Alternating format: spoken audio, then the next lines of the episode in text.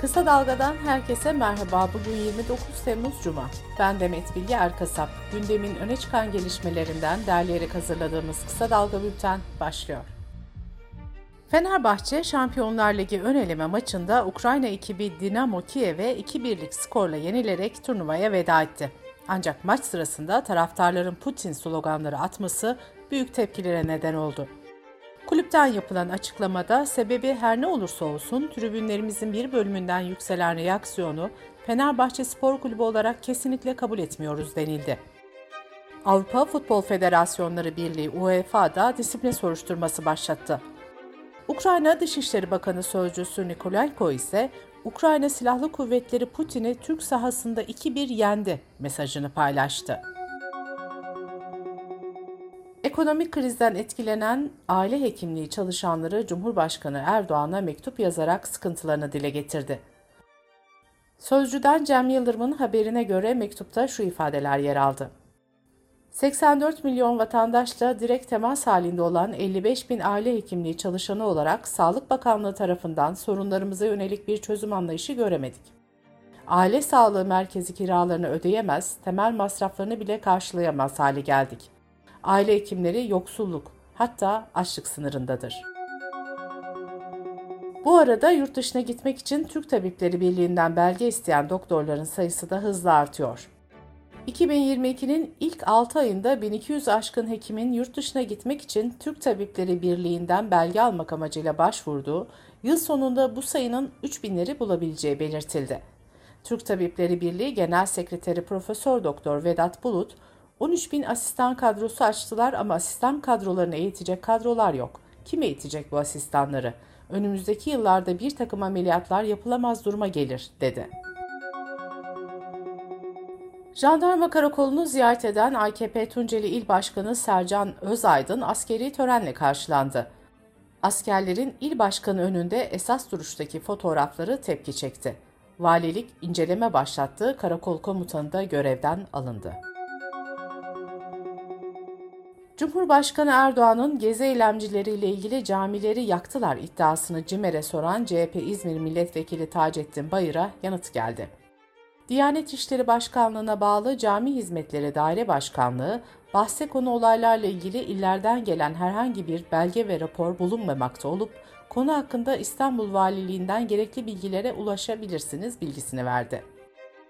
İstanbul İtfaiyesi de gezi eylemleri döneminde cami yangınları ile ilgili herhangi bir ihbar yapılmadığını ve böyle bir olayın kayıtlarda yer almadığını açıklamıştı.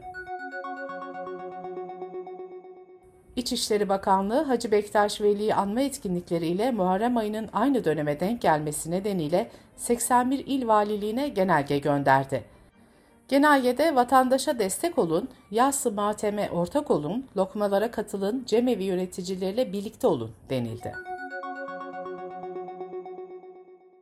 Boğaziçi Üniversitesi kampüsünde yer alan Boğaziçi Üniversitesi Mezunlar Derneği lokalinde ruhsat bulunmasına rağmen içki satışı rektörlük tarafından yasaklandı.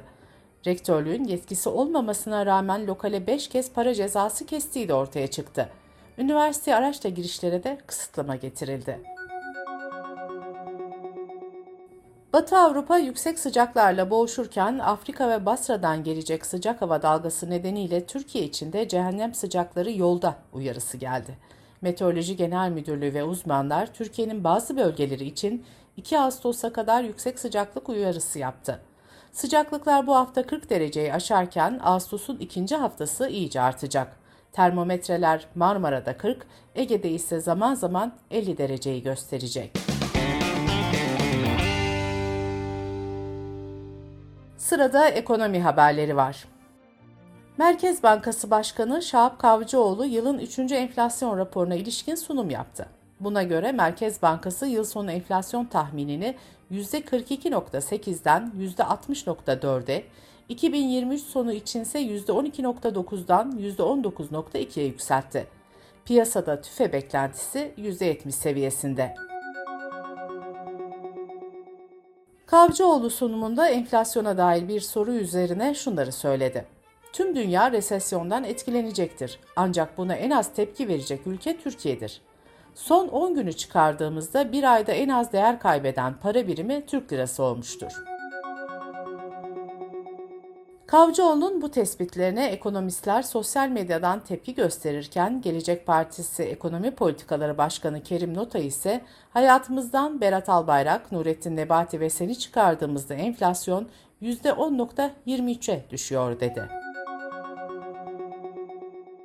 Bu arada Merkez Bankası tarafından haftalık para ve banka istatistikleri de yayımlandı. Buna göre 22 Temmuz itibariyle Merkez Bankası brüt döviz rezervleri 245 milyon dolar azaldı. Rezervler 59 milyar 711 milyon dolara geriledi. Brüt döviz rezervleri 14 Temmuz'da 59 milyar 956 milyon dolar seviyesindeydi.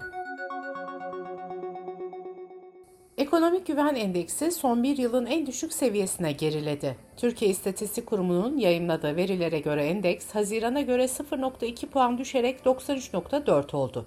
Bu değer Mayıs 2021'den bu yana en düşük seviye olarak kaydedildi. Ekonomik güven endeksinin yüzden büyük olması genel ekonomik duruma ilişkin iyimserliği, yüzden küçük olması ise genel ekonomik duruma ilişkin kötümserliği gösteriyor.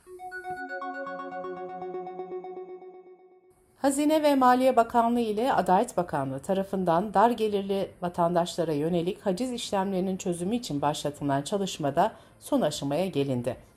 NTV'de yer alan habere göre çalışma ilk kabine toplantısında gündeme gelecek. Düzenlemenin ayrıntılarını da Cumhurbaşkanı Erdoğan'ın açıklaması bekleniyor.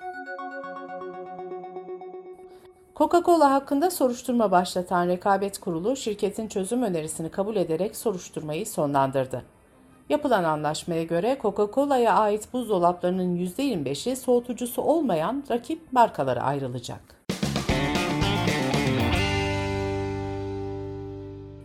Dış politika ve dünyadan gelişmelerle kısa dalga bültene devam ediyoruz.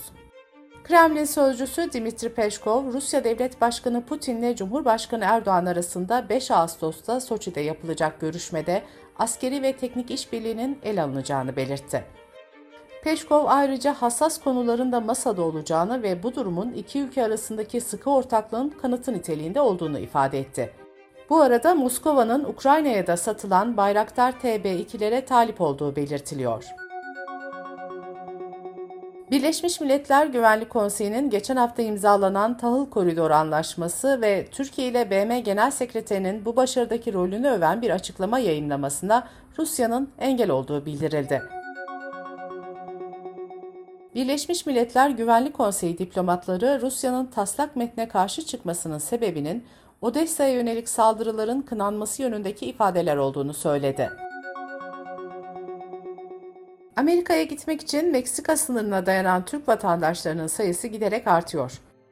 2020'nin başından bu yılın Temmuz ayına kadar Meksika sınırından Amerika'ya geçerek iltica talebinde bulunan Türk vatandaşlarının sayısı 21.965 kişiye yükseldi. Sığınma talebinde bulunan Türklerin çoğunluğunun Türkiye'de ücret karşılığında yasa dışı kişiler ve örgütler tarafından Amerika'ya getirildiği belirtildi. Kuzey Kore lideri Kim Jong-un, Kore Savaşı sonrası ilan edilen ateşkesin 69. yıl dönümü etkinliğinde Amerika ile askeri çatışmaya hazırız dedi. Kim Jong-un ayrıca nükleer güçlerini seferber etmeye de hazır olduklarını söyledi. ABD ve Güney Kore, Kuzey Kore'nin 7. kez nükleer deneme yapmaya hazırlandığından şüpheleniyor. Kuzey Kore en son 2017'de nükleer deneme gerçekleştirmişti. Bu yıl ise 31 kez füze denemesi yaptı. Amerika'ya göre Kuzey Kore her an nükleer deneme gerçekleştirebilir. İspanya'da yaklaşık 15 milyon euro vergi kaçırmakla suçlanan Shakira, uzlaşmaya gitmek yerine susuzluğunu kanıtlamak için mahkemeye çıkma kararı aldı. İletişim ekibinden yapılan açıklamada Shakira'nın suçsuz olduğundan emin olduğu ve konuyu hukukun çözmesini tercih ettiği belirtildi. 2018 yılında İspanyol savcılar Shakira'yı 2012 ve 2014 yıllarında elde ettiği gelirden kaynaklanan 14,5 milyon euroluk vergi ödememekle suçlamıştı. Bültenimizi kısa dalgadan bir öneriyle bitiriyoruz. Eşit Haklar İçin İzleme Derneği ve Kısa Dalga İşbirliği'nde hazırlanan Yasaksız Meydan'da Susma platformundan Sonayban, kültür ve sanat etkinliklerine getirilen yasaklamaları anlatıyor. Yasaksız Meydan'ı kısa dalga.net adresimizden ve podcast platformlarından dinleyebilirsiniz. Gözünüz kulağınız bizde olsun. Kısa Dalga Medya.